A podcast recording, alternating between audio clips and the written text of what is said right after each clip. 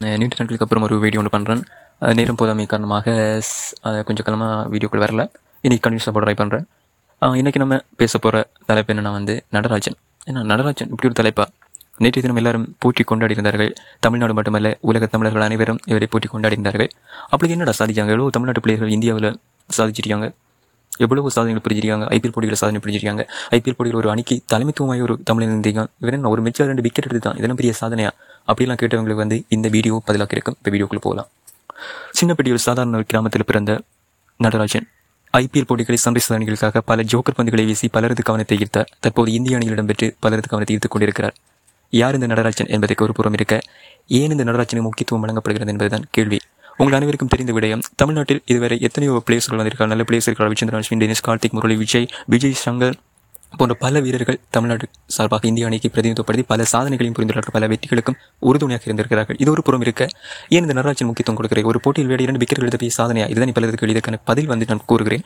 அதாவது தமிழ்நாடு கிரிக்கெட் வாரியம் அதாவது தமிழ்நாட்டிலிருந்து கிரிக்கெட் வீரர்கள் இந்திய அணிக்கு அனுப்பும் அந்த கிரிக்கெட் தெரிவுக்குழுவானது வந்து யார் சார்பாக இருக்கிறது? எந்த சாதி சார்பாக இருக்கிறது என்பது அனைவருக்கும் தெரிந்த விடயம். இதுவரை விளையாடிய தமிழ்நாட்டு பிள்ளைகளில் வந்து யார் யார் எந்த இந்த சார்பாக வந்தவர்கள் அவர்கள் பின்புறம் என்ன என்பது அனைவருக்கும் தெரிந்த விடயம். அவர்களுக்கு திறமை இல்லை என்று கூறவில்லை. அவர்களுக்கு மட்டும்தான் திறமை இருப்பது என்பது ஒரு தவறான விடயம்.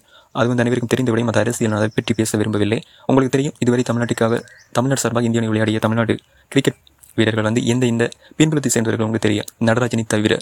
சாதாரண ஒரு எளிமை பின்புலம் சாதாரண ஒரு வறுமை சாதாரண ஒரு மனிதன் சாதாரண ஒரு தாய் தகப்பன் எந்த ஒரு சினிமா பின்னணியோ எந்தவித விளையாட்டு பின்னணியோ எந்தவித அரசியல் பின்னணியோ இல்லாத ஒரு ஒரு சாதாரண அதாவது எம்மை போல் ஒருத்தன் என்று ஆஸ்திரேலியாவில் போய் சாதித்தான் என்றால் அது நமக்கான சாதனை.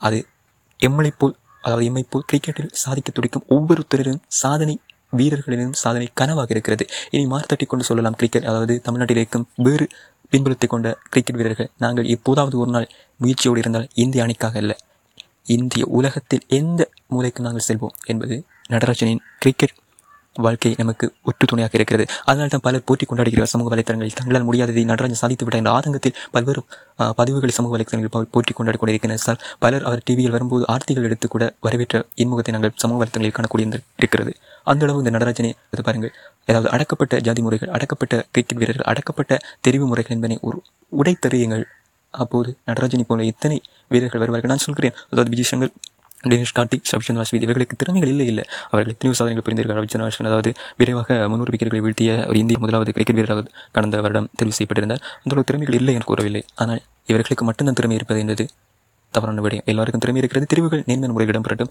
நடராஜனை போன்ற எத்தனையோ நடராஜன்கள் இன்னும் இளைமுறைக்காக தான் இருக்கிறார்கள். நன்றி.